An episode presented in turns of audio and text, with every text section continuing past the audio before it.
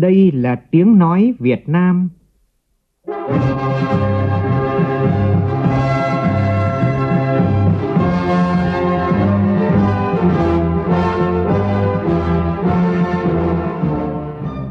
là tiếng nói Việt Nam,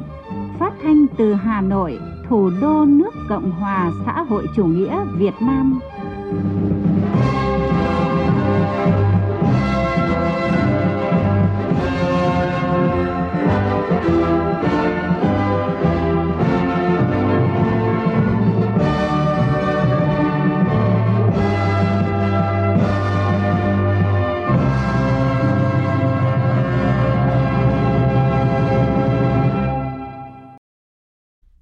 Biên tập viên Hoàng Ân kính chào quý vị và các bạn.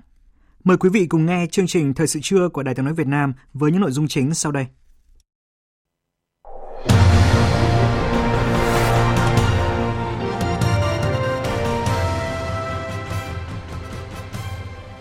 Chủ tịch Quốc hội Vương Đình Huệ và đoàn đại biểu cấp cao Quốc hội nước ta kết thúc tốt đẹp chuyến thăm ba nước Mỹ Latin với nhiều kết quả nổi bật Tỉnh Quảng Trị long trọng tổ chức lễ thượng cờ thống nhất non sông và phát động cuộc thi sáng tác biểu tượng ước nguyện hòa bình tại di tích quốc gia đặc biệt đôi bờ Hiền Lương Bến Hải. Cũng trong chương trình, phóng viên Đài tiếng nói Việt Nam có phóng sự về tinh thần hòa hợp dân tộc qua câu chuyện một sĩ quan cách mạng cứu sống gần 30 người lính Việt Nam Cộng Hòa. Trong phần tin thế giới, Liên minh châu Âu nhất trí gia hạn thêm một năm ưu đãi thuế dành cho nông sản Ukraine – Căng thẳng gia tăng sau khi Ba Lan tịch thu cơ sở giáo dục của Nga ở Warsaw.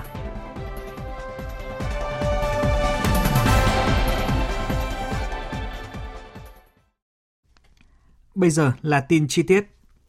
Thưa quý vị, Chủ tịch Quốc hội Vương Đình Huệ và đoàn đại biểu cấp cao Quốc hội nước ta đã về đến Hà Nội kết thúc tốt đẹp chuyến thăm chính thức Cộng hòa Cuba, Cộng hòa Argentina và Cộng hòa Đông Uruguay. Tin của phóng viên Lê Tuyết. Chuyến thăm chính thức của Chủ tịch Quốc hội Vương Đình Huệ và đoàn đại biểu cấp cao Quốc hội nước ta đến Cộng hòa Cuba, Cộng hòa Argentina, Cộng hòa Đông Uruguay là một bước rất thiết thực để thực hiện chủ trương đối ngoại quan trọng của Đại hội Đảng lần thứ 13, đó là tăng cường quan hệ hữu nghị và hợp tác với các đối tác truyền thống ở Mỹ Latin. Với gần 80 hoạt động của Chủ tịch Quốc hội Vương Đình Huệ, hơn 40 hoạt động của các thành viên trong đoàn và gần 30 thỏa thuận hợp tác đã được ký kết – chuyến thăm tới ba nước Mỹ Latin của Chủ tịch Quốc hội Vương Đình Huệ đã đạt được kết quả thực chất toàn diện trên tất cả các kênh Đảng, Chính phủ, Quốc hội, giao lưu nhân dân và các trụ cột quan hệ từ chính trị, ngoại giao, hợp tác nghị viện, quốc phòng, an ninh, kinh tế, thương mại, đầu tư, du lịch, khoa học công nghệ, giáo dục và đào tạo và đào tạo, giao lưu văn hóa văn nghệ, hợp tác địa phương, giao lưu nhân dân. Chuyến thăm đã mở ra những cơ hội hợp tác mới giữa Việt Nam với cả ba nước. Trong chương trình thời sự 18 giờ chiều nay, phóng viên Đài tiếng nói Việt Nam sẽ có bài viết nhìn lại chuyến thăm được xem như là dấu mốc lớn mở ra một giai đoạn phát triển mới trong quan hệ của Việt Nam với ba nước nói riêng và với khu vực Mỹ Latin nói chung của Chủ tịch Quốc hội Vương Đình Huệ và đoàn đại biểu cấp cao Quốc hội nước ta. Mời quý vị chú ý đón nghe. Sáng nay tại di tích quốc gia đặc biệt đôi bờ Hiền Lương Bến Hải tỉnh Quảng Trị tổ chức Ngày hội thống nhất non sông và phát động cuộc thi sáng tác biểu tượng ước nguyện hòa bình đây là hoạt động nhằm kỷ niệm ngày thống nhất đất nước 30 tháng 4 năm 1975, 30 tháng 4 năm 2023 và 51 năm ngày giải phóng tỉnh Quảng Trị, mùng 1 tháng 5 năm 1972, mùng 1 tháng 5 năm 2023. Tin của phóng viên Đình Thiệu tại miền Trung.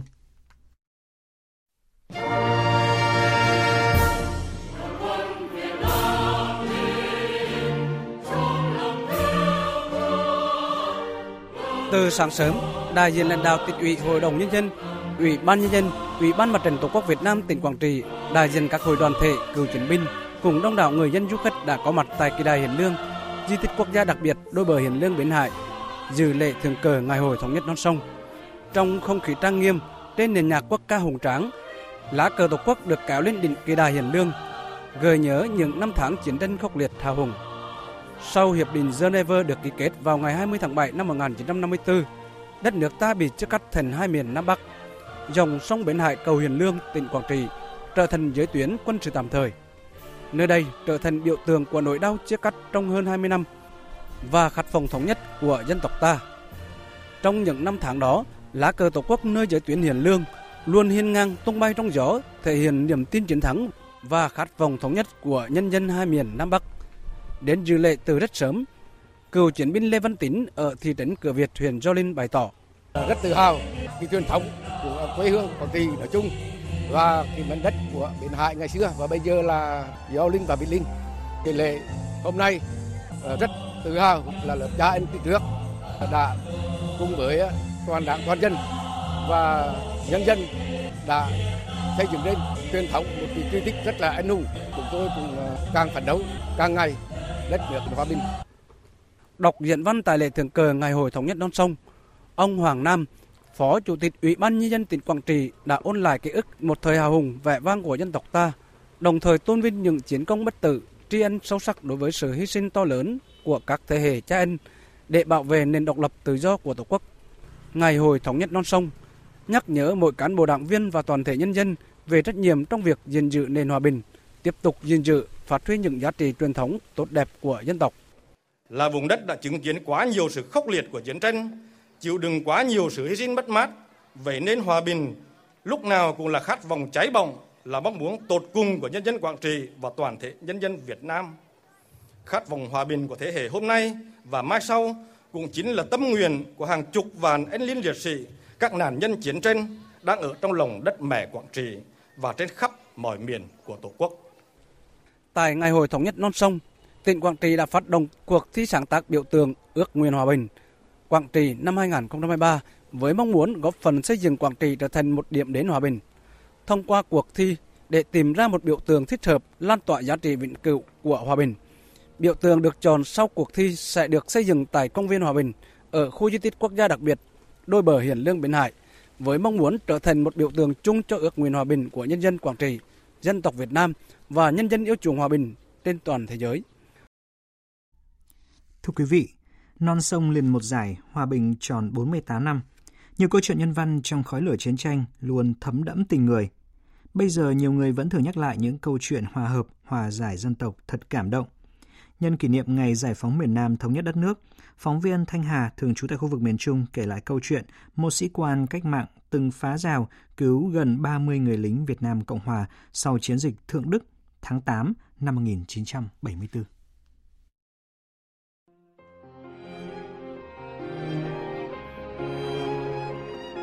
Anh là sức khỏe như thế nào rồi làm ăn ra làm sao? Tôi thấy đây là cũng cũng mạnh chứ ừ. cũng không có đau ốm gì. Trời có tham gia chi địa phương rồi đáng góp rồi chi. À, trời là với ở trong cái hội người cô tuổi. Đó hả? À. còn công cá là sao? Nhân dịp về cái ngày 30 tháng 4 thắp hương cho từ liệt sĩ đã ngã xuống vì độc lập tự do trên cái xứ sở quê hương mình. Cũng nhân tiện đây là đến thăm gia đình anh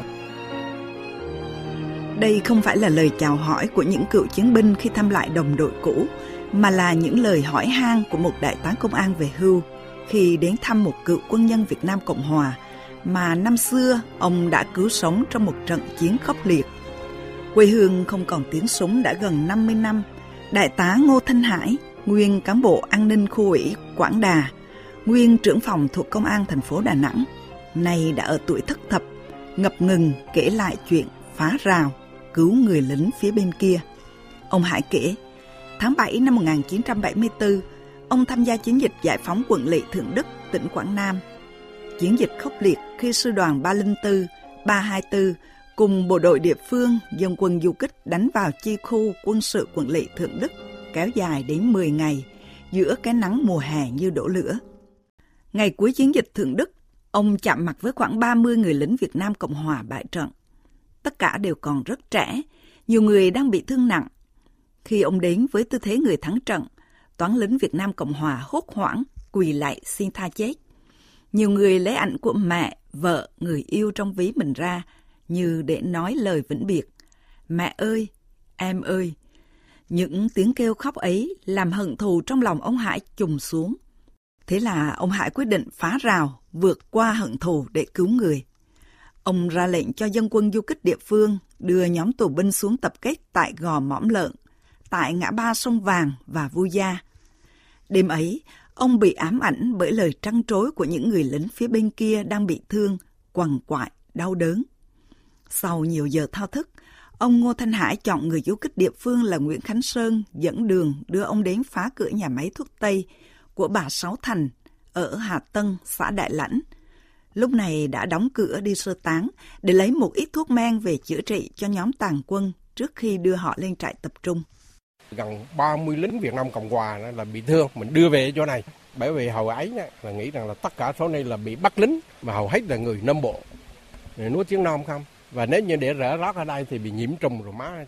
Thì do đó là tôi trong bưng quân quản và chỉ đạo là chuyển hết tất cả cái số lính Sài Gòn đó về cái cái mõm lạnh này mình suy nghĩ là họ là cái người chồng người con của gia đình sáng lắm mà cái hồi xưa mà tôi học cái để ngủ tôi cứ đạp cái tiểu thuyết về cái chuyện mà anh phải sống từ lực văn đoàn. Cái câu chuyện anh phải sống và cái người chồng trong gia đình rất là quan trọng. Và mình nghĩ cái chuyện ấy là mình nghĩ tới cái người chồng người con của họ mà bị bắt lính ở đây. Mà nếu như mình bỏ họ chết thì đến tăng thương của gia đình. Cả một đêm trang trở suy nghĩ lắm. Câu chuyện phá rào cứu người được ông Hải giấu kín trong lòng. Ông Nguyễn Khánh Sơn từng làm du kích của xã đội Đại Lãnh, sau này làm trưởng ban dân vận huyện ủy Đại Lộc, tỉnh Quảng Nam, chính là người được ông Hải ra lệnh phá kho lấy thuốc cứu người. Ông Nguyễn Khánh Sơn bảo rằng, cũng nhờ trước đó một tháng, các ông được học tập về tinh thần hòa hợp, hòa giải dân tộc, nên mọi người đã có tinh thần gác qua thù hận. Trong cái giai đoạn mà giao thời, xót địch, xót ta đều còn nhiều lắm, mà bọn tôi phải làm nhiều việc mà phải chia ra để làm đúng ra cái thời điểm đó thì phải nói là nếu mà phân biệt địch ta thì mình không dám làm nhưng mà vì cái quan điểm hồi đó chỉ đạo là phải hòa giải dân tộc cho nên là phải biến cái đau thương biến cái mất mát thành cái hành động cụ thể. Và không phân biệt là cái người đó là bên kia chiến tiến. À, miễn là cứu người là tốt rồi. Mặc dù cái người đó đã từng cầm súng giết mình nhưng mà mình vẫn cứu họ. Trong gần 30 người lính Việt Nam Cộng Hòa thất trận được tha mạng chữa trị vết thương, có nhiều người quê ở huyện Đại Lộc, tỉnh Quảng Nam. Sau này mới biết họ là những người đồng hương, có người bà con xa với anh em du kích. Trong số những người lính bên kia được cứu sống năm xưa, có ông Đỗ Minh Long hiện còn sống và đang ở tại xã Đại Lãnh, huyện Đại Lộc. Rất nhiều năm sau, ông Long vô tình biết được cô y tá Hải năm xưa đã theo lệnh ông Ngô Thanh Hải mà chữa trị cho mình đang làm việc tại thành phố Đà Nẵng. Lập tức Ông Long tìm về thăm y tá Hải và tìm gặp ông Hải, người đã ra lệnh cứu mạng mình năm xưa để nói lời tri ân.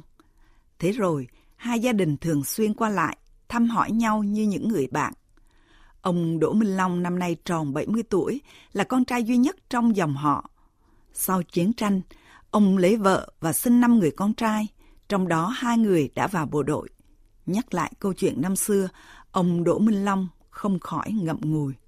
Lúc trận thuần đức á, thì mình cũng được quân giải phóng á, cứu chữa mình tới băng bó nè rồi cho mình à, an rồi đó. Nhờ cái sự mà quan tâm giúp đỡ của là quân giải phóng người ta cũng quan tâm giúp đỡ những con người như chúng tôi. Chứ nếu như không á thì à, chúng tôi đã cháy rồi cái bị thương mà họ không cho an họ không ban bó là chúng tôi đã cháy rồi tôi là người trực tiếp mon ân. Quân đội giải phóng mặc dù là tôi là người ở bên kia nếu như không được sự cứu chữa nó thì à, tôi đâu có ngày hôm nay được. Gò móng lợn, ngã ba sông Vàng và sông Vô Gia hợp thủy, nơi năm xưa những người lính hai bên chiến tuyến ngày đêm đối mặt với sự khốc liệt của chiến tranh. Bây giờ, cây cối sum xuê, bờ bãi xanh ngát. Người dân nơi đây thường nhẹ nhàng khi nói rằng có thấu hiểu được lịch sử chiến tranh mới thấy rõ ý nghĩa và giá trị của hòa bình hôm nay. Mùa xuân bóng sáng tương lai đường ta đi lên xây đời trong hoa thơm. Có mùa xuân nào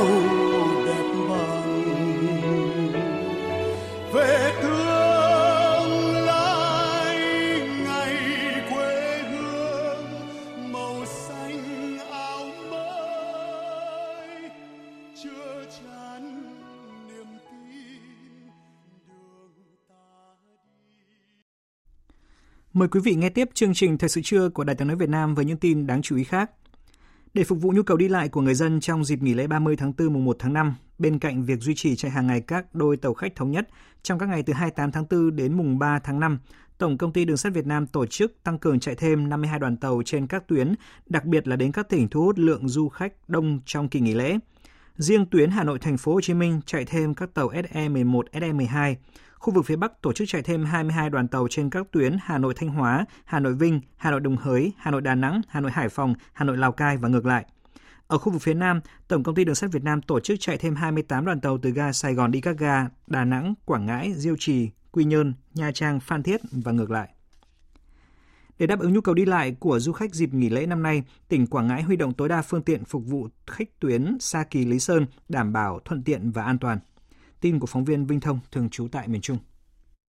Những ngày này, mỗi ngày có gần 20 chuyến tàu cao tốc tuyến đường thủy Sa Kỳ Lý Sơn hoạt động. Các doanh nghiệp vận tải khách chủ động tăng chuyến đáp ứng nhu cầu đi lại của gần 3.000 lượt du khách mỗi ngày. Ban quản lý cảng và cảng vụ đường thủy nội địa tỉnh Quảng Ngãi phối hợp với bộ đội biên phòng tăng cường lực lượng kiểm tra kiểm soát người và phương tiện, đảm bảo an toàn trước khi xuất bến.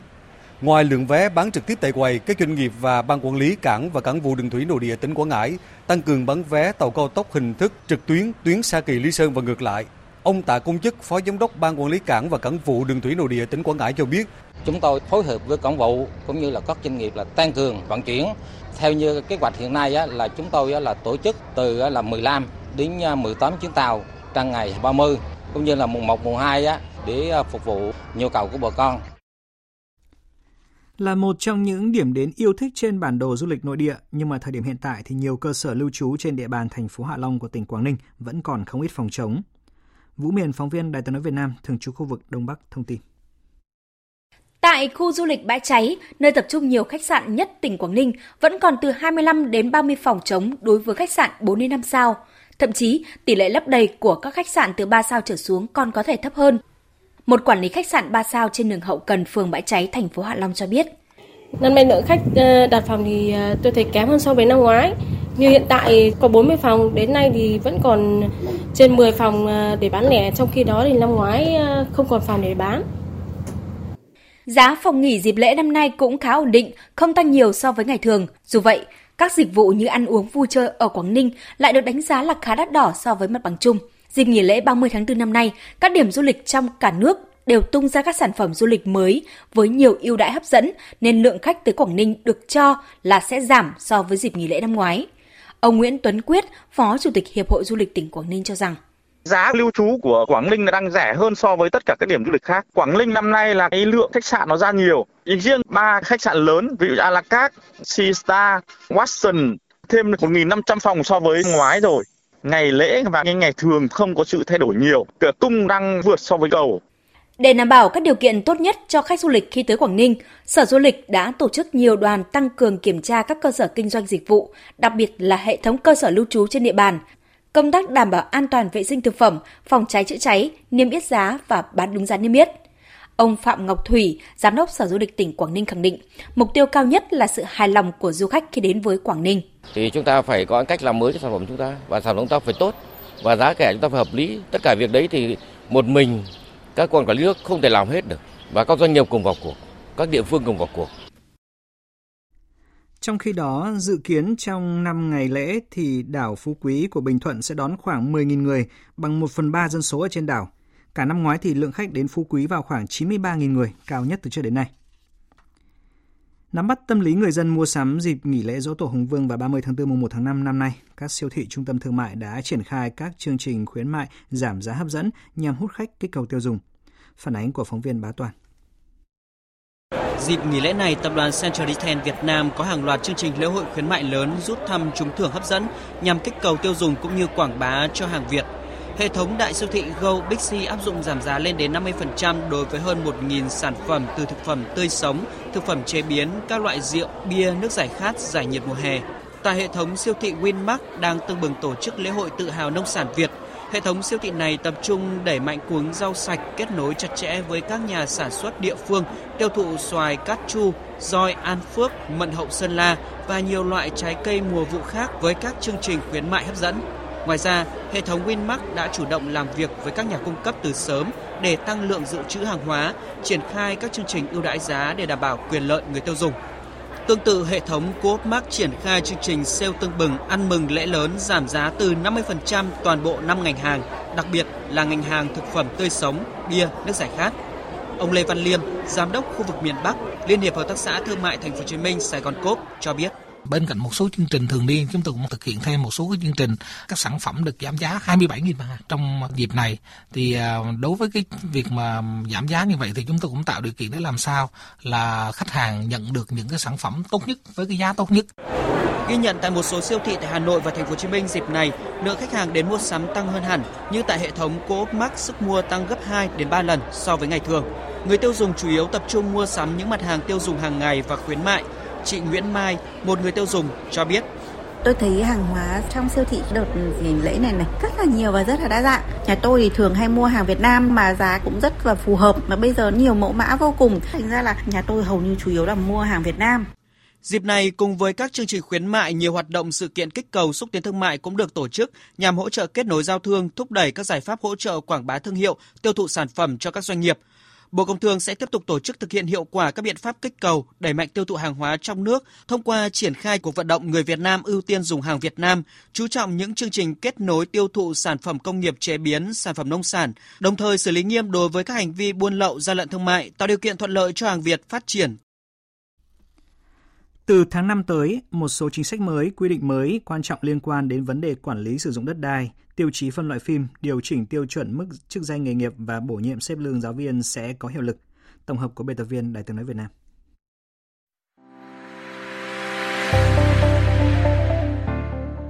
Nghị định số 10 năm 2023 sửa đổi, bổ sung một số điều của các nghị định hướng dẫn thi hành luật đất đai có hiệu lực từ ngày 20 tháng 5 tới. Nghị định bổ sung điều 17A và Nghị định số 43 năm 2014 về đấu giá quyền sử dụng đất khi nhà nước giao đất có thu tiền sử dụng đất cho thuê đất. Trong đó yêu cầu các tổ chức khi đấu giá đất phải nộp tiền đặt trước bằng 20% tổng giá trị thừa đất, khu đất tính theo giá khởi điểm để đấu giá quyền sử dụng đất. Cũng có hiệu lực thi hành từ ngày 20 tháng 5 tới là thông tư số 05 năm 2023 của Bộ Văn hóa Thể thao và Du lịch quy định tiêu chí phân loại phim và thực hiện hiển thị mức phân loại phim cảnh báo. Thông tư gồm 6 điều quy định tiêu chí phân loại và thực hiện hiển thị mức phân loại phim, cảnh báo phim áp dụng chung cho các hình thức phổ biến phim. Thông tư này áp dụng đối với cơ quan, doanh nghiệp, tổ chức, cá nhân có liên quan đến hoạt động phổ biến phim. Thông tư số 08 năm 2023 của Bộ Giáo dục và Đào tạo sửa đổi, bổ sung một số điều của các thông tư liên quan đến việc quy định mã số, tiêu chuẩn chức danh nghề nghiệp và bổ nhiệm, xếp lương viên chức giảng dạy trong các cơ sở giáo dục mầm non, phổ thông công lập sẽ có hiệu lực thi hành kể từ ngày 30 tháng 5. Theo quy định mới, Bộ Giáo dục vẫn giữ nguyên quy định giáo viên được bổ nhiệm hạng chức danh nghề nghiệp nào thì được xếp lương theo hạng đó như hiện hành. Tuy nhiên có sửa đổi, bổ sung một số nội dung sau chỉ quy định một chứng chỉ chung đối với các hạng giáo viên, quy định tiêu chuẩn về đạo đức nghề nghiệp chung cho các hạng chức danh nghề nghiệp, không yêu cầu giáo viên tiểu học, trung học cơ sở hạng 1 phải có trình độ thạc sĩ, thời gian giữ chức danh nghề nghiệp giáo viên mầm non hạng 3 còn 3 năm. Giáo viên không cần nộp minh chứng đã thực hiện nhiệm vụ của hạng khi thực hiện bổ nhiệm hạng chức danh nghề nghiệp mới.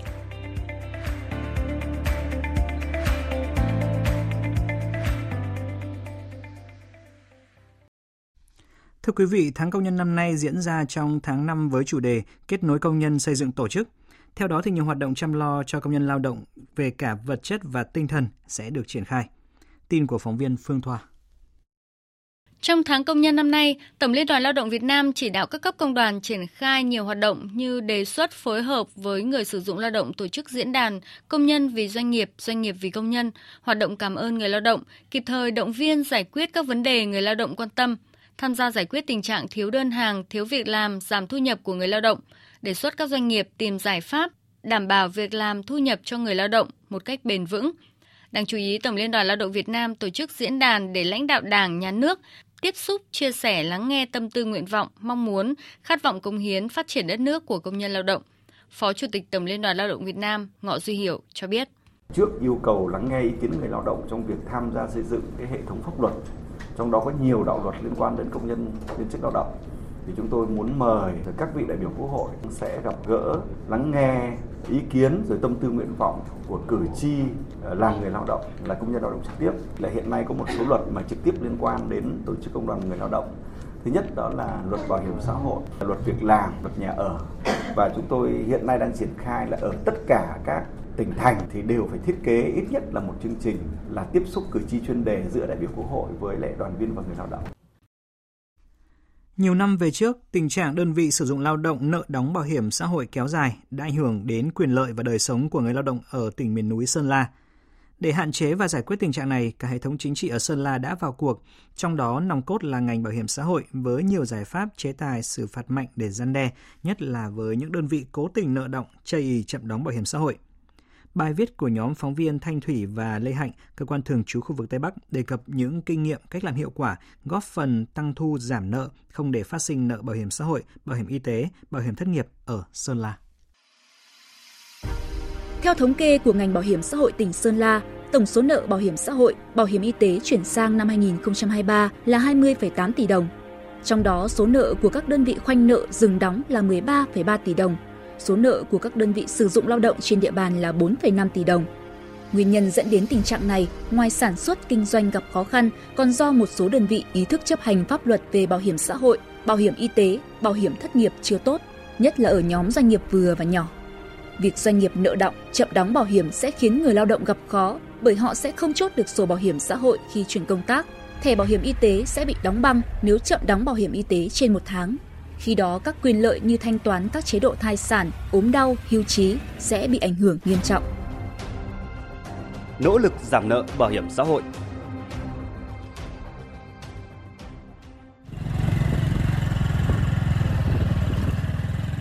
tới từng đơn vị chậm đóng để đôn đốc nộp bảo hiểm xã hội cho người lao động là một trong những công việc thường xuyên mà chị Nguyễn Thị Khích và các cán bộ chuyên quản thu ở Bảo hiểm xã hội huyện Mộc Châu, tỉnh Sơn La đảm nhiệm. Được giao nhiệm vụ chuyên quản thu hơn 100 đơn vị tại một địa bàn rộng, khối lượng công việc lớn, đòi hỏi chị Khích phải rất trách nhiệm và nỗ lực. Chuyên quản thu là công việc mà đầu vào của ngành bảo hiểm xã hội cho nên là cũng khá nhiều những cái mà khó khăn vướng mắc. Ví dụ như là đôn đốc các đơn vị nợ thì trong những tháng trước mà Covid ý, dịch bệnh cho nên là một số đơn vị là cũng khó khăn trong vấn đề mà nộp bảo hiểm xã hội. À, mặc dù cũng khá nhiều công việc nhưng mà chúng tôi cũng thường xuyên phải đến tận đơn vị để à, lập biên bản đôn đốc các đơn vị nộp bảo hiểm xã hội. Là địa phương phát triển mạnh về du lịch, dịch vụ, sản xuất nông nghiệp, huyện Mộc Châu có hơn 200 doanh nghiệp đứng chân với khoảng 2.500 người lao động tham gia bảo hiểm. Hết năm 2022, Bảo hiểm xã hội huyện Mộc Châu đã hoàn thành việc thu với 100% đơn vị sử dụng lao động trên địa bàn. Ông Khúc Ngọc Nam, Phó Giám đốc Bảo hiểm xã hội huyện cho biết, để có được kết quả đó, đơn vị đã tích cực tham mưu cho huyện phối hợp với các ngành chức năng triển khai nhiều giải pháp, không để tình trạng doanh nghiệp nợ kéo dài cũng như nỗ lực thu hồi nợ động. Khó khăn là địa bàn huyện rộng gồm hai thị trấn. Cái việc đi lại đôn đốc các đơn vị dừng thu trên địa bàn cũng tương đối là khó khăn vì cán bộ chuyên quản của chúng tôi công việc cũng rất là nhiều, có thể làm việc buổi tối, kỳ nghỉ để đảm bảo công việc. Còn ờ, đối với các cái đơn vị chậm đóng, dừng đóng, các đơn vị thu khoanh nợ có nhiều biện pháp xử lý nhưng mà các đơn vị không còn có mặt trên địa bàn nên là số nợ đấy cũng đã treo biết là doanh nghiệp của mình trong năm vừa qua cũng đã đóng đầy đủ động mong là anh chị tháng tới quan tâm hơn. Chẳng may bị tai nạn ốm đau thì có chế độ chi trả nhà nước và gắn bó năm lâu dài hơn. Công ty tôi vẫn là đang đóng và tham gia cho những người lao động ấy. Còn tại huyện Yên Châu dù chỉ có 135 doanh nghiệp chủ yếu là các doanh nghiệp nhỏ người lao động ít. Tuy nhiên, ngành bảo hiểm xã hội đã rất nỗ lực sát sao với tình hình hoạt động của doanh nghiệp để đôn đốc thu, không để phát sinh nợ kéo dài, hoặc nợ với số tiền lớn. Ông Phạm Đình Đạt, Phó Giám đốc Bảo hiểm xã hội huyện Yên Châu cho biết. Trước năm 2018 có hai doanh nghiệp nợ thì là hiện tại không địa bàn nữa tôi vẫn đang khoanh nợ từ 2019 trở đi. Thì chúng tôi cũng yêu cầu các, các chuyên quản để bám sát đơn vị. Những đơn vị nào mà nợ hai tháng lên thì chúng tôi cũng có biện pháp xử lý ngay. Gửi thông báo đôn đốc 15 ngày một lần. Sau hai lần đôn đốc tôi sẽ cử cán bộ xuống để làm việc với đơn vị vừa tuyên truyền vừa vận động vừa yêu cầu các chủ doanh nghiệp là phải nộp tiền đóng bảo hiểm xã hội bảo hiểm y tế theo quy định của pháp luật. Năm covid 2019-20 dù khó khăn như thế nhưng mà cũng không có đơn vị ở lợi cả đẩy mạnh thanh tra chuyên ngành mạnh tay xử lý vi phạm. Thời gian qua, Bảo hiểm xã hội tỉnh Sơn La đã chủ động phối hợp với Thanh tra tỉnh, Sở Lao động Thương binh và Xã hội, Sở Y tế trong hoạt động thanh tra, kiểm tra liên ngành, đồng thời đẩy mạnh thanh tra chuyên ngành, thanh tra đột xuất tại các đơn vị nợ động bảo hiểm xã hội, bảo hiểm y tế, bảo hiểm thất nghiệp, tăng cường khai thác, phân tích dữ liệu để kịp thời phát hiện các hành vi vi phạm pháp luật về bảo hiểm xã hội, bảo hiểm y tế, bảo hiểm thất nghiệp, tổ chức các cuộc đối thoại trực tiếp với các đơn vị sử dụng lao động nợ tiền bảo hiểm xã hội trên 3 tháng. Năm 2022, Bảo hiểm xã hội tỉnh Sơn La thực hiện thanh tra kiểm tra trên 220 đơn vị sử dụng lao động, trong đó thanh tra chuyên ngành theo kế hoạch 135 đơn vị. Qua thanh tra, kiểm tra đã kết luận truy thu vào quỹ bảo hiểm xã hội, bảo hiểm y tế hơn 1 tỷ 700 triệu đồng, quyết định xử phạt vi phạm hành chính trong lĩnh vực bảo hiểm xã hội, bảo hiểm thất nghiệp đối với một đơn vị sử dụng lao động.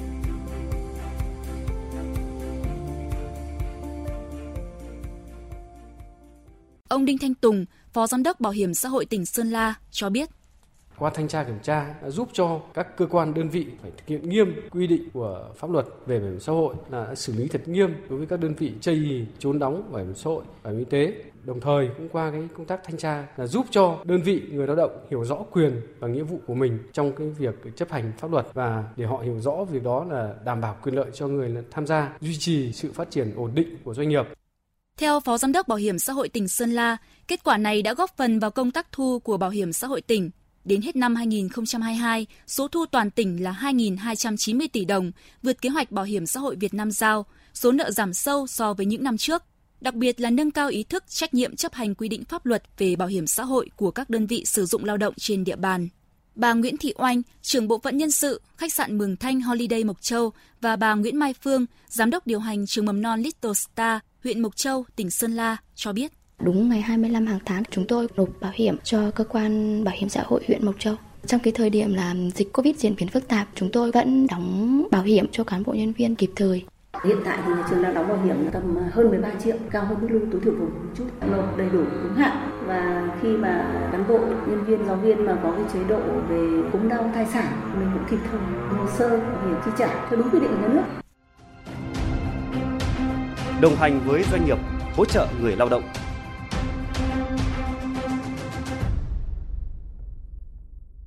Không chỉ tăng cường thanh kiểm tra, thu hồi nợ động, ngành bảo hiểm xã hội Sơn La cũng chủ động triển khai kịp thời các chủ trương chính sách hỗ trợ đồng hành với doanh nghiệp. Ông Khúc Ngọc Nam, Phó Giám đốc Bảo hiểm xã hội huyện Mộc Châu cho biết. Đợt dịch Covid vừa rồi thì theo chỉ đạo Thủ tướng ấy, ngành bảo hiểm có hai cái đợt hỗ trợ theo nghị quyết 68 116 ấy, thì một số đơn vị được tạm dừng đóng vào quỹ hưu trí tử tuất và được giảm cái tiền đóng vào quỹ tai nạn lao động này, quỹ bảo hiểm thất nghiệp thì đơn vị đều được hỗ trợ hết nên là sau đợt dịch khi trở lại lao động thì các đơn vị cũng đã hoạt động trở lại bình thường và số tiền thu nộp cũng đã quay lại đúng guồng. Thực hiện đóng bảo hiểm xã hội cho người lao động hơn 10 năm nay, bà Vũ Thị Yến, Phó Giám đốc Công ty Trách nhiệm hữu hạn Yến Minh, huyện Yên Châu, tỉnh Sơn La, chia sẻ. Trong suốt quá trình ờ, tham gia thì công ty cũng có trường hợp là nữ sinh con. Thì khi kế toán của bên tôi làm thì cũng đã nhận được sự kết hợp rất là tốt của bên bảo hiểm xã hội huyện Yên Châu để đáp ứng được phần ờ, chi trả quyền lợi của người lao động về thai sản rất là kịp thời. Tỉnh Sơn La hiện có trên 3.200 đơn vị tham gia bảo hiểm xã hội bắt buộc với hơn 60.500 lao động tham gia. Từ đặc thù của tỉnh miền núi, phần lớn lao động là đồng bào dân tộc thiểu số. Ngành bảo hiểm xã hội đã tăng cường tuyên truyền, nâng cao nhận thức cho người lao động để quyền lợi của họ không bị treo. Ông Phạm Đình Đạt, Phó Giám đốc Bảo hiểm xã hội huyện Yên Châu, tỉnh Sơn La cho biết. Chúng tôi cũng đã cài đặt mềm VID cho người lao động, những người lao động có thể tra cứu trên những ứng dụng VID để biết được là cái quá trình nộp tiền của mình đơn vị đã nộp tiền hay chưa. Nếu đơn vị chưa nộp tiền thì mình phải có ý kiến với đơn vị cũng như là thông báo với các cơ quan có thẩm quyền để đảm bảo quyền lợi cho chính bản thân mình. Đích đến của việc tham gia bảo hiểm xã hội là người lao động được hưởng quyền lợi chính đáng, đảm bảo đời sống, yên tâm lao động sản xuất. Với việc thực hiện đồng bộ các giải pháp, ngành bảo hiểm xã hội tỉnh Sơn La đã góp phần không nhỏ trong việc giải quyết đầy đủ, kịp thời các chế độ chính sách cho người lao động. Năm 2022, Bảo hiểm xã hội Sơn La đã giải quyết các chế độ bảo hiểm xã hội, bảo hiểm thất nghiệp cho gần 25.000 người. Hơn 15.700 người được hưởng chế độ ốm đau, thai sản, dưỡng sức, phục hồi sức khỏe. Hàng tháng, trên 23.000 đối tượng được chi trả lương hưu và trợ cấp bảo hiểm xã hội với tổng số tiền trên 143 tỷ đồng.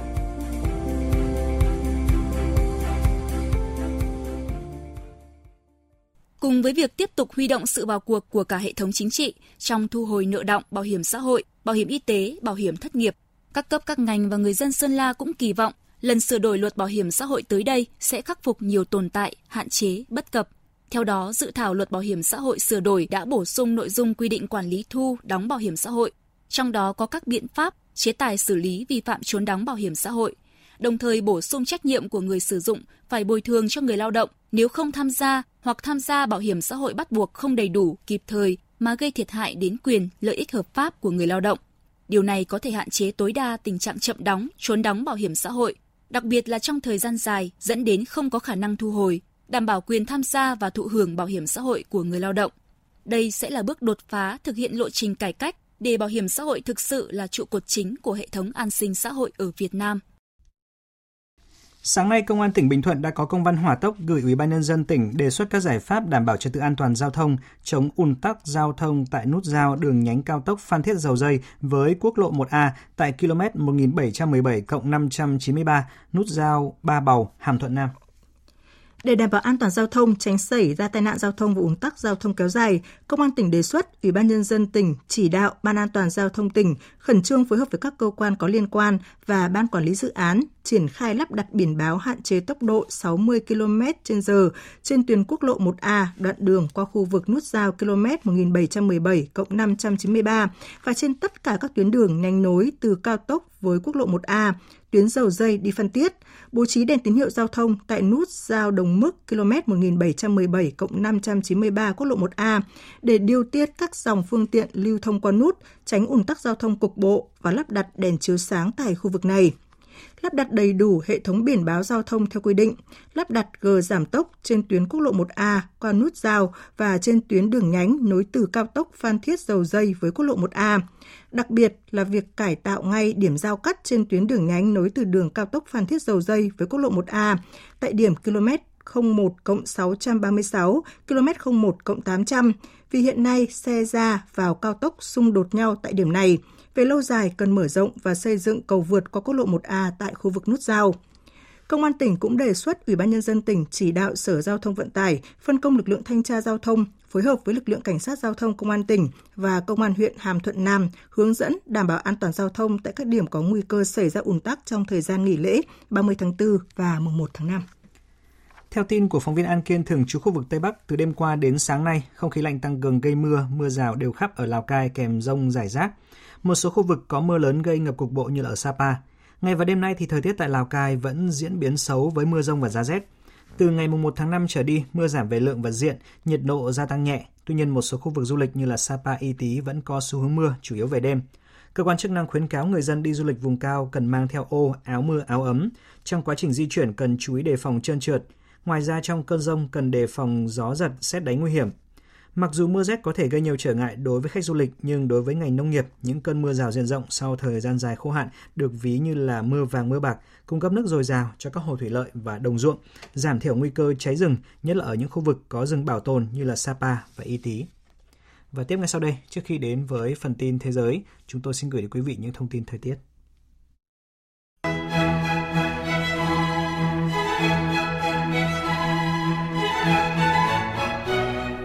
Và các bạn, chiều tối nay tại các tỉnh Đông Bắc Bộ trời nhiều mây khá mát mẻ. Khu vực Tây Bắc Bộ có mưa rào và rông vài nơi, ngày nắng.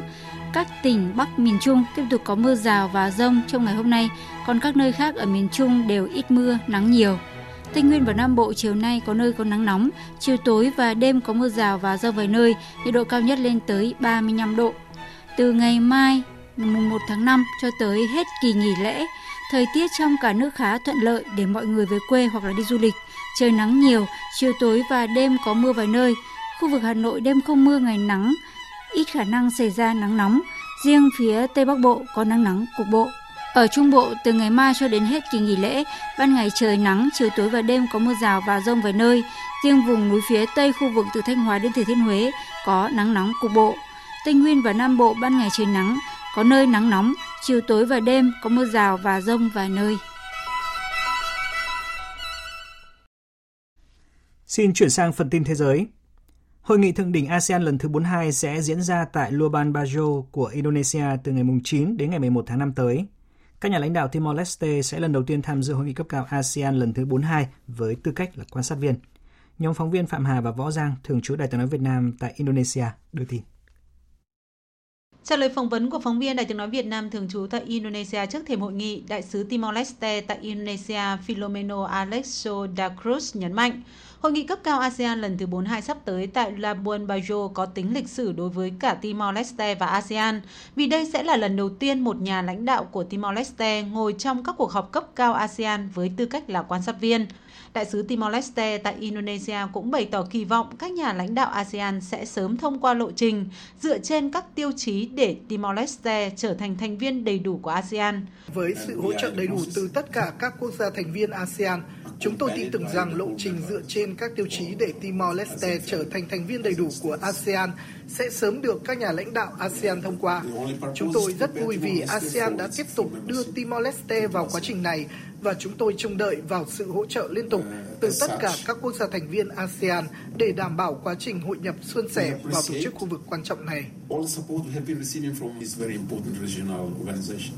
Đánh giá về vai trò và vị trí của Việt Nam trong ASEAN, nhất là trong nỗ lực thúc đẩy nhanh chóng kết nạp Timor-Leste, Đại sứ Filomeno Alexo da Cruz nhấn mạnh.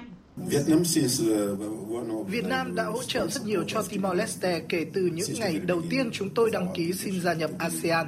Chúng tôi ghi nhận rằng trong nhiệm kỳ Chủ tịch ASEAN của Việt Nam năm 2020, Việt Nam đã có những nỗ lực đáng kể để đảm bảo tư cách thành viên của Timor-Leste trong ASEAN. Chúng tôi mong muốn được hợp tác chặt chẽ với Việt Nam trong tương lai, đặc biệt là liên quan đến tư cách thành viên của chúng tôi trong ASEAN thông qua các chương trình xây dựng năng lực và hợp tác phát triển khác.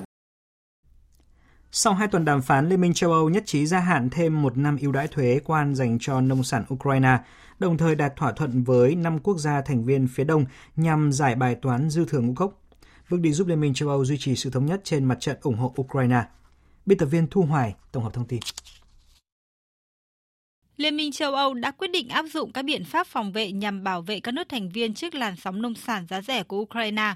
Theo đó, năm quốc gia thành viên phía Đông gồm Ba Lan, Hungary, Slovakia, Bulgaria và Romania sẽ có quyền cấm tạm thời một số loại ngũ cốc và hạt dầu, nhất là bột mì, ngô, hạt hướng dương và cải dầu của Ukraine, nhưng phải đảm bảo khả năng tiếp cận tự do vào phần còn lại của khối. Bên cạnh gói hỗ trợ ban đầu trị giá 56,3 triệu euro, Liên minh châu Âu cũng đồng ý cung cấp thêm 100 triệu euro để giúp nông dân ở các quốc gia bị ảnh hưởng. Theo quan chức thương mại hàng đầu Ủy ban châu Âu Vandit Dombrovski, biện pháp không chỉ giúp bảo toàn năng lực xuất khẩu của Ukraine để có thể tiếp tục nuôi sống thế giới, mà còn đảm bảo sinh kế của người nông dân tại Liên minh châu Âu. Ủy ban châu Âu đã đạt được thỏa thuận về nguyên tắc nhằm giải quyết các vấn đề liên quan tới nông sản của Ukraine. Thỏa thuận sẽ chứng kiến việc dỡ bỏ những biện pháp đơn phương của Ba Lan, Slovakia, Hungary và Bulgaria. Các biện pháp tự vệ đặc biệt đối với lúa mì, ngô, hạt cải dầu, hạt hướng dương cùng gói hỗ trợ 100 triệu euro cho nông dân bị ảnh hưởng tại các quốc gia thành viên. Chúng tôi đã hành động để giải quyết mối quan tâm của người nông dân ở cả Ukraine và các nước thành viên Liên minh châu Âu. Để có hiệu lực, việc gia hạn lệnh dỡ bỏ thuế quan đối với nông sản của Ukraine vẫn cần nhận được sự ủng hộ của Nghị viện châu Âu trước khi đưa trở lại các quốc gia thành viên để phê duyệt lần cuối. Dự kiến là trước khi những ưu đãi này hết hạn vào ngày 5 tháng 6 tới. Ba Lan vừa ký thỏa thuận trị giá 1 tỷ 900 triệu bảng Anh để mua một hệ thống phòng không của Anh. Đây là thương vụ phòng không lớn nhất châu Âu. Bộ trưởng Quốc phòng Anh Ben Wallace cho biết thỏa thuận là một dấu ấn khẳng định mối quan hệ quốc phòng lịch sử và sâu sắc giữa Vương quốc Anh và Ba Lan, tiến thêm một bước với việc ký kết thỏa thuận xuất khẩu quốc phòng lớn nhất từ trước đến nay của Vương quốc Anh với Ba Lan. Về phần mình, Bộ trưởng Quốc phòng Ba Lan Mariusz Blaszczak cho biết thỏa thuận này sẽ giúp tăng cường hơn nữa khả năng phòng không của Ba Lan. Kể từ khi cuộc xung đột Nga-Ukraine nổ ra, Ba Lan đã bắt tay vào mua sắm quân sự, chủ yếu từ Mỹ và Hàn Quốc, sau khi chính phủ lần đầu tiên tăng chi tiêu quốc phòng lên 4% GDP, thuộc nhóm cao nhất trong NATO. Trong lúc này, căng thẳng giữa Ba Lan và Nga tiếp tục gia tăng khi theo phán quyết mới đây của Tòa án Ba Lan, chính quyền nước này tịch thu và tiếp quản lại một tòa nhà trường học phục vụ cho con em các nhà ngoại giao và quân đội Nga. Phóng viên Hải Đăng thường trú Đài tiếng nói Việt Nam tại Cộng hòa Séc theo dõi khu vực Đông Âu đưa tin. Giới chức Ba Lan cũng yêu cầu các nhân viên, học sinh trong trường buộc phải rời đi trước 18 giờ ngày 29 tháng 4 theo giờ địa phương. Chính quyền Warsaw cũng cho biết tòa nhà này sẽ được cung cấp cho hệ thống trường học Warsaw hiện đang rất thiếu về cơ sở giảng dạy. Đại sứ Nga tại Ba Lan cho biết Moscow sẽ gửi công hàm phản đối hành động này của giới chức Ba Lan. Ông cho rằng phán quyết của tòa án là bất hợp pháp và có dấu hiệu chính trị hóa. Bộ Ngoại giao Nga cũng nhấn mạnh chính quyền Ba Lan đã xâm nhập bất hợp pháp vào trường học và nhấn mạnh cơ sở này nằm ở Đại sứ quán Nga và gọi đây là sự vi phạm trắng trợn về công ước viên về quan hệ ngoại giao năm 1961. Theo một số nguồn tin, thì chính quyền Ba Lan đặt thời hạn một tuần để các nhân viên Nga di rời thiết bị tài sản khỏi tòa nhà bị tịch thu. Động thái này một lần nữa lại khiến cho mối quan hệ giữa Nga và Ba Lan ngày càng trở nên căng thẳng. Ba Lan là một trong những quốc gia thành viên EU đi đầu trong viện trợ vũ khí cho Ukraine và thúc đẩy các biện pháp trừng phạt Nga. Hàng chục nghìn người Israel đã xuống đường để phản đối kế hoạch của chính phủ của Thủ tướng Benjamin Netanyahu cải cách ngành tư pháp mà họ cho là mối đe dọa hiện hữu đối với nền dân chủ. Suốt 7 tuần lễ liên tiếp, các cuộc biểu tình diễn ra ở thủ đô Tel Aviv, nhưng tuần này được chú ý nhiều hơn vì nó diễn ra trước khi khai mạc phiên họp mùa hè của Quốc hội. Những người biểu tình cản trở các tuyến giao thông huyết mạch ở các thành phố lớn, ngăn cản tàu điện hoạt động và tụ tập trước nơi ở của các chính trị gia đề xuất cải cách. Theo dự luật, chính phủ Israel sẽ thay đổi thành phần Ủy ban bổ nhiệm thẩm phán gồm 9 thành viên, hạn chế ảnh hưởng của các chuyên gia pháp lý, tăng quyền hạn của chính phủ trong việc lựa chọn thẩm phán. Thủ tướng Netanyahu và những người ủng hộ nói rằng cải tổ là cần thiết để khôi phục sự cân bằng trong hệ thống và hạn chế các thẩm phán lạm quyền khi can thiệp vào lĩnh vực chính trị. Tuy nhiên, người dân Israel cho rằng kế hoạch nhằm hạn chế quyền lực của tòa án tối cao và đe dọa vai trò độc lập của ngành tư pháp. Ít nhất 5 người thiệt mạng trong vụ xả súng tại bang Texas của Mỹ, kẻ tình nghi đã chạy trốn khỏi hiện trường và đang bị cảnh sát truy bắt. Các tay súng ở Nigeria vừa trả tự do cho 74 trẻ em trong số hơn 80 người bị bắt cóc hồi đầu tháng này ở bang Zamfara, tây bắc của đất nước, sau khi nhận được trả tiền chuộc. Các nhóm vũ trang đã tấn công hàng trăm cộng đồng địa phương trên khắp Tây Bắc Nigeria trong những năm gần đây, trong khi các chiến binh Hồi giáo tiếp tục tiến hành các cuộc tấn công ở khu vực Đông Bắc. Hai phụ huynh cho biết họ đã trả 20.000 naira, tương đương hơn 430 đô la mỗi người. Con của họ nằm trong số những em được thả vào ngày 28 tháng 4 và bị suy dinh dưỡng nghiêm trọng. Những kẻ bắt cóc ở Nigeria thường giữ nạn nhân nhiều tháng trong rừng nếu không trả tiền chuộc và còn yêu cầu dân làng trả phí bảo vệ để được phép làm ruộng và thu hoạch mùa màng. Thổ Nhĩ Kỳ vừa bất ngờ đóng cửa không phận đối với các chuyến bay đến châu Âu của hãng hàng không Armenia mà không có thông báo trước. Thổ Nhĩ Kỳ không có quan hệ ngoại giao hay thương mại với Armenia từ những năm 1990. Tháng 2 vừa qua, hai nước láng giềng này đã mở cửa khẩu chung lần đầu tiên sau 35 năm để tạo điều kiện cho các chuyến hàng viện trợ cho nạn nhân của thảm họa động đất ở miền Nam Thổ Nhĩ Kỳ. Tỷ phú Elon Musk vừa thông báo kế hoạch cho phép các tòa soạn tính phí của người dùng trên nền tảng mạng xã hội Twitter của mình trên cơ sở từng bài viết mỗi lần xem. Kế hoạch sẽ được triển khai từ đầu tháng 5. Dịch cúm gia cầm bùng phát nghiêm trọng tại Chile đã dẫn đến nguồn cung trứng gia cầm thiếu hụt khiến cho mặt hàng này tăng vọt hơn 30%. Giá trứng tăng đã có tác động rõ rệt đến hành vi của người tiêu dùng khi nhiều người Chile chuyển sang mua các loại thực phẩm khác. Một người tiêu dùng ở vùng Biobío, khu vực sản xuất trứng lớn, nơi sản lượng đầu ra giảm 20% kể từ khi dịch cúm gia cầm bùng phát, cho biết. Không có gì là lạ khi người tiêu dùng ăn ít trứng hơn, trong khi giá thực phẩm này trở nên đắt đỏ hơn. Kể từ cuối năm ngoái, các trang trại gia cầm của Chile đã tiêu hủy hơn 1 triệu con gia cầm trên toàn quốc trong nỗ lực dập tắt dịch cúm gia cầm H5N1 gây bệnh cao. Trong số những gia cầm bị tiêu hủy, có khoảng 700.000 con đang đẻ trứng. Một người bán trứng cho biết. Sản lượng trứng bị ảnh hưởng bởi dịch cúm gia cầm, khiến nhiều trang trại chăn nuôi phải đóng cửa. Cơ quan nông nghiệp và chăn nuôi cho biết nếu một con nhiễm bệnh thì phải tiêu hủy cả đàn. Các đợt bùng phát của virus cúm gia cầm mới đây được ghi nhận ở nhiều khu vực như Bắc Mỹ, Nam Mỹ, châu Âu, châu Á và châu Phi là nguyên nhân đẩy giá trứng tăng vọt, kéo theo các mối đe dọa đối với nguồn cung cấp thực phẩm của thế giới. Kỳ nghỉ lễ quốc tế lao động của Trung Quốc bắt đầu, nhu cầu đi lại và du lịch của người dân tăng cao. Trong ngày đầu tiên, lưu lượng vận tải hành khách bằng đường bộ, đường không và đường biển tăng gần 152% so với cùng kỳ năm ngoái. Dự kiến có khoảng 240 triệu lượt đi người đi du lịch trong kỳ nghỉ lễ năm nay. Tuấn Đạt, phóng viên Đài tiếng nói Việt Nam thường trú tại Bắc Kinh, Trung Quốc, đưa tin. Theo đài truyền hình Trung ương Trung Quốc, ngày nghỉ lễ đầu tiên 29 tháng 4, số lượng người đi lại bằng đường không, đường bộ, đường thủy và đường sắt đạt gần 57 triệu lượt người, tăng gần 152% so với cùng kỳ năm ngoái – Dự kiến trong năm ngày nghỉ lễ từ ngày 29 tháng 4 đến ngày 3 tháng 5 sẽ có khoảng 240 triệu lượt người đi du lịch, phục hồi 104% của năm 2019. Về doanh thu du lịch, dự kiến sẽ thu vào khoảng 120 tỷ nhân dân tệ, phục hồi đến hơn 83% so với năm 2019. Kỳ nghỉ lễ 1 tháng 5 kéo dài 5 ngày là kỳ nghỉ dài nhất sau kỳ nghỉ Tết 2023. Bên cạnh đó, Trung Quốc đã tuyên bố dỡ bỏ các biện pháp hạn chế phòng chống dịch COVID-19 từ tháng 12 năm 2022. Do đó, nhiều người Trung Quốc đã đi du lịch trong kỳ nghỉ này. Các địa điểm du lịch nổi tiếng tại Trung Quốc đều đã được đặt trước. Tại Bắc Kinh, vé vào cổng nhà tưởng niệm Mao Trạch Đông, Bảo tàng Quốc gia, Ung Hòa Cung, Bảo tàng Cố Cung từ ngày 29 tháng 4 đến ngày 2 tháng 5 đã được đặt hết.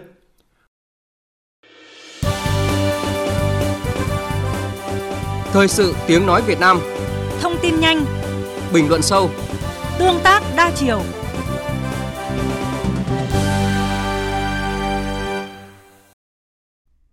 Tiếp tục chương trình thời sự trưa nay, bây giờ chúng tôi điểm lại những sự kiện quốc tế nổi bật trong tuần qua những phát ngôn ấn tượng, những con số đáng chú ý.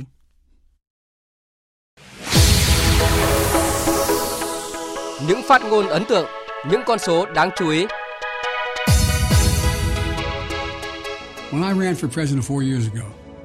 Khi tranh cử Tổng thống cách đây 4 năm, tôi đã nói rằng chúng ta đang trong cuộc chiến vì linh hồn của nước Mỹ và bây giờ chúng ta vẫn đang làm việc đó. Câu hỏi mà chúng ta đang phải đối mặt là liệu trong những năm tới chúng ta có được tự do hơn hay không, được đảm bảo nhiều quyền lợi hơn hay không. Đây không phải là lúc để tự mãn. Đó là lý do tại sao tôi ra tranh cử, bởi vì tôi biết nước Mỹ cần gì. Tổng thống Mỹ Joe Biden đã chính thức tuyên bố ông cùng phó tướng của mình là bà Kamala Harris sẽ tái tranh cử trong cuộc bầu cử năm 2024. Chiến dịch tranh cử của ông Joe Biden tiếp tục nhấn mạnh vào chủ đề tự do, coi đây là linh hồn của nước Mỹ. Với việc ông Joe Biden chính thức tuyên bố tranh cử, dư luận đã bắt đầu dự báo kịch bản về một màn tái đấu giữa ông Joe Biden và ông Donald Trump vào năm sau thành lập một nhóm tham vấn hạt nhân mới nhằm tăng cường gian đe mở rộng, thảo luận hoạch định chiến lược hạt nhân và quản lý mối đe dọa hạt nhân từ Triều Tiên. Đây là một nội dung quan trọng trong tuyên bố Washington nhân chuyến thăm của Tổng thống Hàn Quốc Jun suk yeol tới Mỹ nhằm kỷ niệm 70 năm liên minh Mỹ-Hàn. Triều Tiên ngay lập tức có phản ứng, coi tuyên bố Washington là hành động thù địch, buộc nước này phải có hành động quyết đoán hơn để đối phó với một môi trường an ninh mới.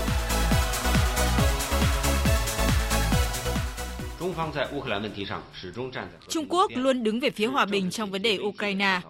Trung Quốc ủng hộ giải quyết khủng hoảng bằng con đường chính trị và chủ trương thúc đẩy đàm phán về hòa bình. Hy vọng rằng tất cả các bên trong cuộc khủng hoảng Ukraine cùng nhau tìm kiếm con đường mới cho hòa bình vĩnh cửu ở châu Âu.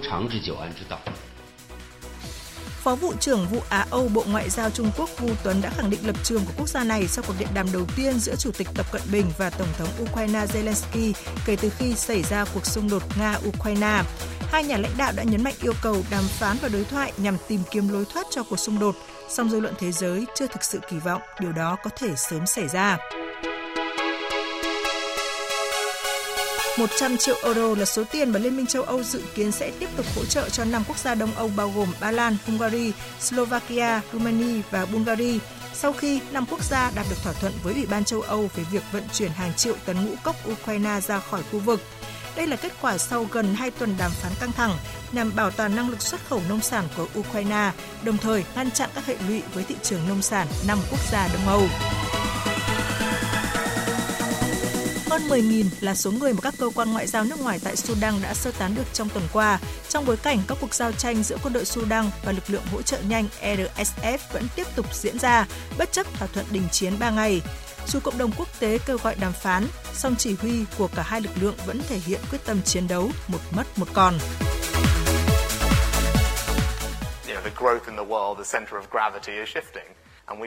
AI có khả năng biến đổi mọi khía cạnh trong cuộc sống của chúng ta. Vì thế, các chính phủ cần năng lực chủ quyền đối với trí tuệ nhân tạo để quản lý rủi ro đối với an ninh quốc gia. Mối lo ngại về trí tuệ nhân tạo như Thủ tướng Anh Rishi Sunak vừa đề cập đã thúc đẩy Liên minh châu Âu đạt thỏa thuận ban đầu về quản lý công nghệ trí tuệ nhân tạo. Theo đó, các công ty triển khai những công cụ trí tuệ nhân tạo nói chung, chẳng hạn như chat GPT, sẽ phải đưa ra bất kỳ tài liệu có bản quyền nào được sử dụng để phát triển hệ thống nhằm minh bạch hóa hoạt động của mình. Sau bước đi này, các nhà lập pháp EU và những quốc gia thành viên sẽ đưa ra các chi tiết cuối cùng của dự luật.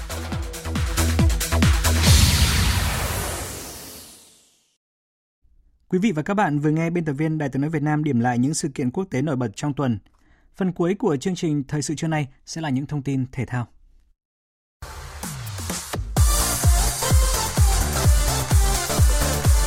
Đường đến SEA Games 32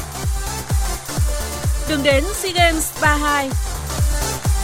Thưa quý vị và các bạn, vào lúc 19 giờ tối nay, thầy trò huấn luyện viên Truzier có trận ra quân ở môn bóng đá nam SEA Games 32 gặp U22 Lào ở thủ đô Phnom Penh, Campuchia. Để chuẩn bị cho trận đấu này, chiều qua tuyển U22 Việt Nam có buổi tập cuối cùng tại sân AIA. Thông thường buổi tập này diễn ra trên sân thi đấu để các cầu thủ làm quen mặt sân. Tuy nhiên để đảm bảo chất lượng các trận đấu nên ban tổ chức không cho phép bất kỳ đội bóng nào được tập luyện tại các sân vận động sử dụng cho môn bóng đá nam của đại hội, nên các cầu thủ chỉ tham quan sân đấu vào buổi sáng. Trong ngày hôm qua, huấn luyện viên Truzier cũng đã quyết định về việc lựa chọn 20 cầu thủ vào danh sách chính thức tham dự SEA Games 32 của đội tuyển Việt Nam. Nhà cầm quân người Pháp cho biết. Đội tôi thì quyết định và để chốt lại danh sách cuối cùng bao gồm 18 cầu thủ và hai thủ môn là một quyết định không hề dễ dàng.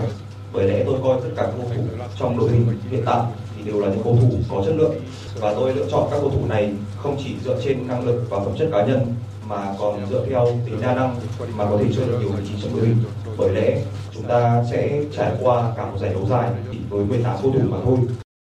Về phần mình, huấn luyện viên Michael Weiss của U22 Lào tỏ ra tự tin trước ngày chạm trán U22 Việt Nam tại trận mở màn bảng B.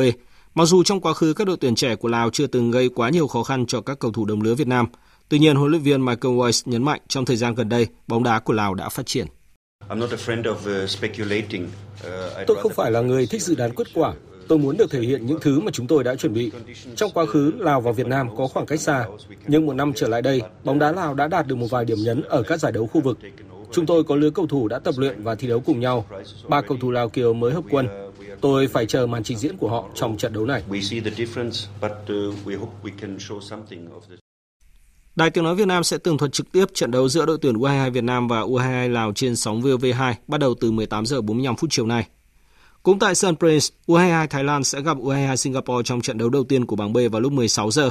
Còn vào chiều qua, môn bóng đá nam khởi tranh với hai cặp đấu của bảng A. Indonesia đánh bại Philippines với tỷ số 3-0 trong khi chủ nhà Campuchia thắng cách biệt Timor-Leste 4-0, tạm dẫn đầu bảng A sau lượt trận đầu tiên.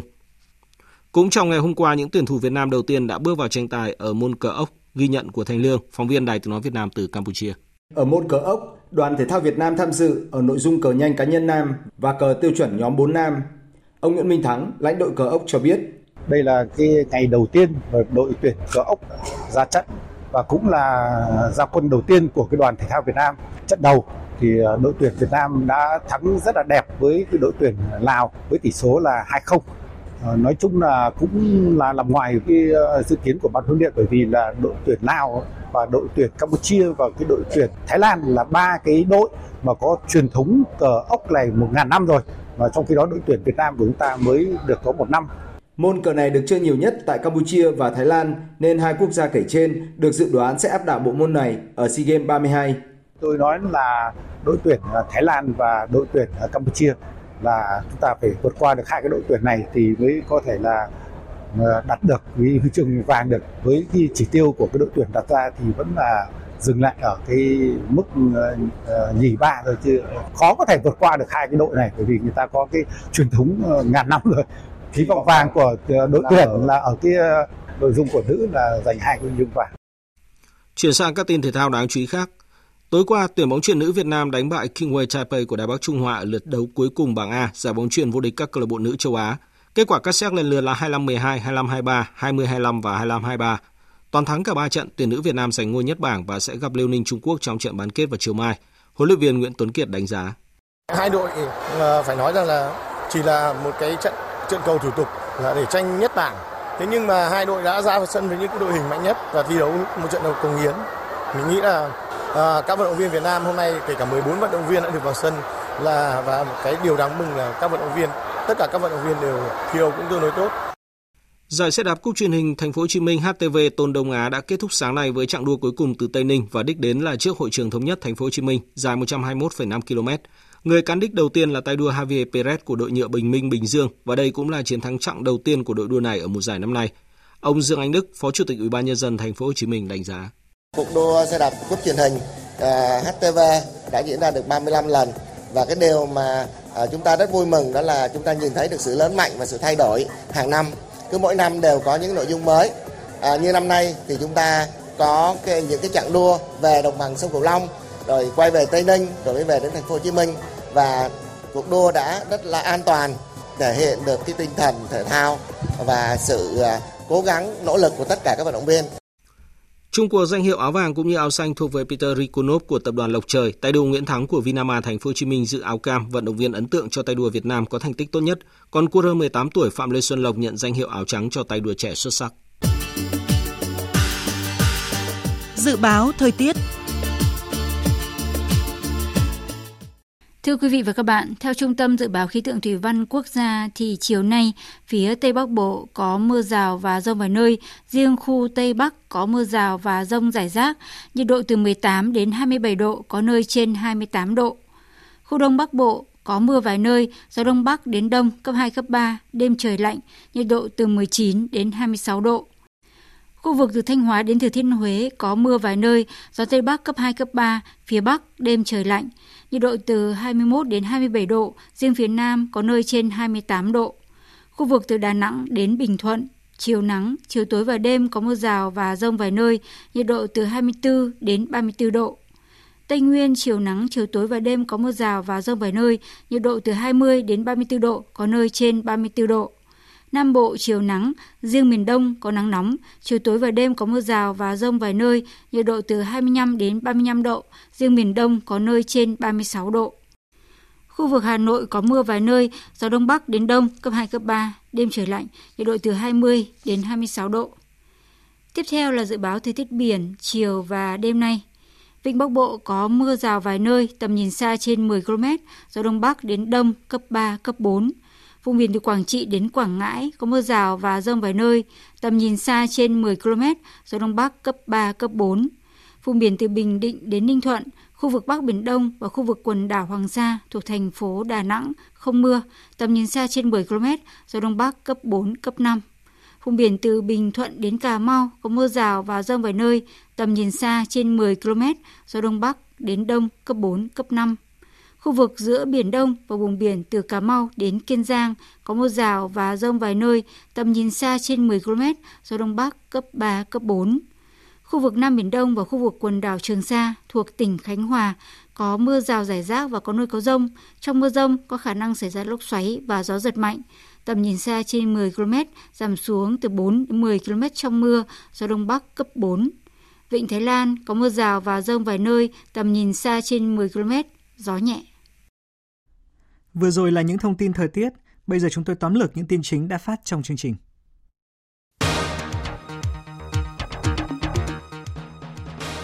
Sáng nay tại kỳ đài Hiền Lương thuộc di tích quốc gia đặc biệt đôi bờ Hiền Lương Bến Hải, các cựu chiến binh cùng đông đảo người dân và đại diện lãnh đạo tỉnh Quảng Trị dự lễ thượng cờ Ngày hội thống nhất non sông.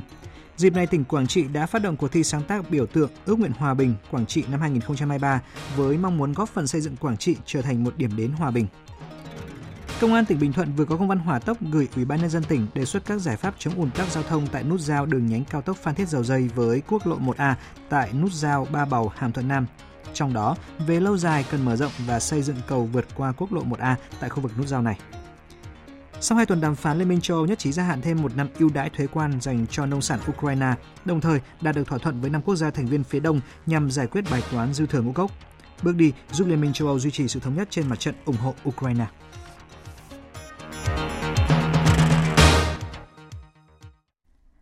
Thời lượng dành cho chương trình thời sự trưa nay đến đây đã hết. Chương trình do các biên tập viên Hoàng Ân, Thanh Trường, Thúy Ngọc, Nguyễn Hằng biên soạn và thực hiện với sự tham gia của kỹ thuật viên Thế Phi, chịu trách nhiệm nội dung Hoàng Trung Dũng. Xin kính chào tạm biệt.